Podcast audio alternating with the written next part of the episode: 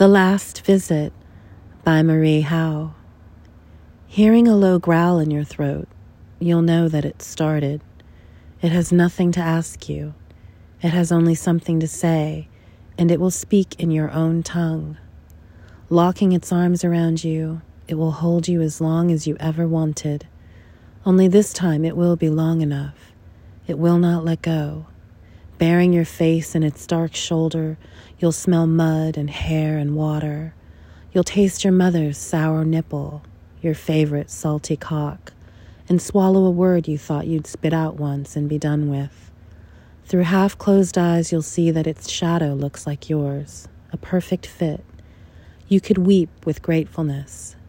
It will take you as you like it best, hard and fast as a slap across your face or so sweet and slow you'll scream, Give it to me, give it to me, until it does.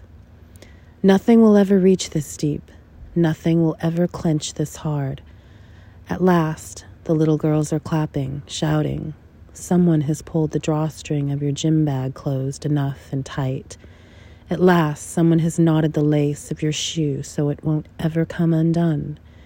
Even as you turn into it, even as you begin to feel yourself stop, you'll whistle with amazement between your residual teeth.